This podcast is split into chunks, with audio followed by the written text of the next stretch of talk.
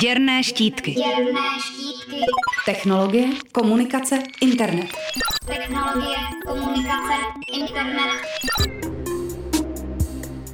Když chcete opravit displej iPhoneu, můžete jít do drahého autorizovaného servisu nebo si ho nechat dát dohromady u někoho, kdo si sice naúčtuje míň, ale použije neoriginální díly, které přimontuje podle návodu z internetu.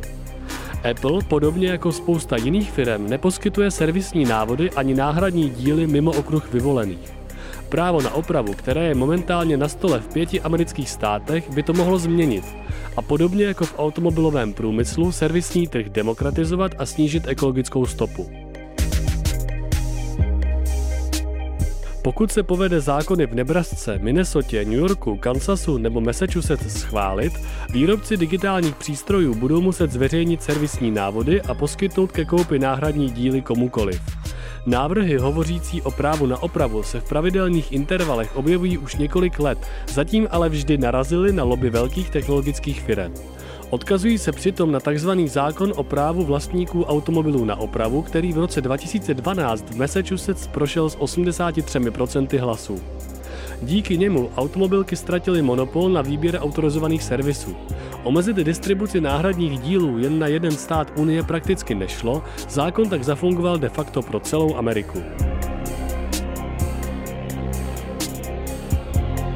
Důvodů, proč stojí taková úprava za úvahu, je hned několik. Kromě prostého faktu, že pokud za telefon zaplatíte třeba i 20 tisíc korun, měli byste mít možnost se alespoň teoreticky o jeho opravu pokusit, zní nejsilněji ekologické argumenty. V USA se pozároční výměna displeje iPhone 7 může vyšplhat až na 319 dolarů, což je téměř polovina nového smartphonu. Při tak vysokých cenách řada lidí raději koupí telefon nový a starý vyhodí, čímž přispívá k hromadění elektronického odpadu. Výroba moderních zařízení je přitom na přírodní zdroje velmi náročná. Na výrobu jedné 30 cm desky, ze které se pak řežou jednotlivé čipy, se v čínských továrnách spotřebuje přes 8 000 litrů vody. Zákonné úpravy by se samozřejmě netýkaly jen smartphonů, ale všech chytrých zařízení. Fotoaparátů, moderních domácích spotřebičů, gadgetů, takzvaného internetu věcí.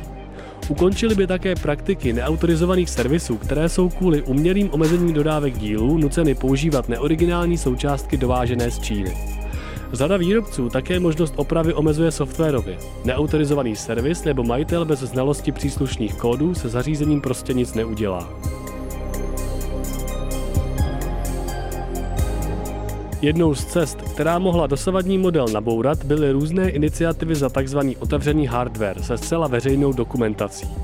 A byť se to ve světě internetu věcí docela daří, pokusy o otevřený smartphone zatím vždy selhaly. Vzhledem k zvyšujícímu se objemu smart odpadu může být právo na opravu jednou z cest, jak se ho alespoň trochu pokusit snížit. Jestli se to povede, bychom měli zjistit na začátku léta. Pro rádio Wave Ondřej Trhoň.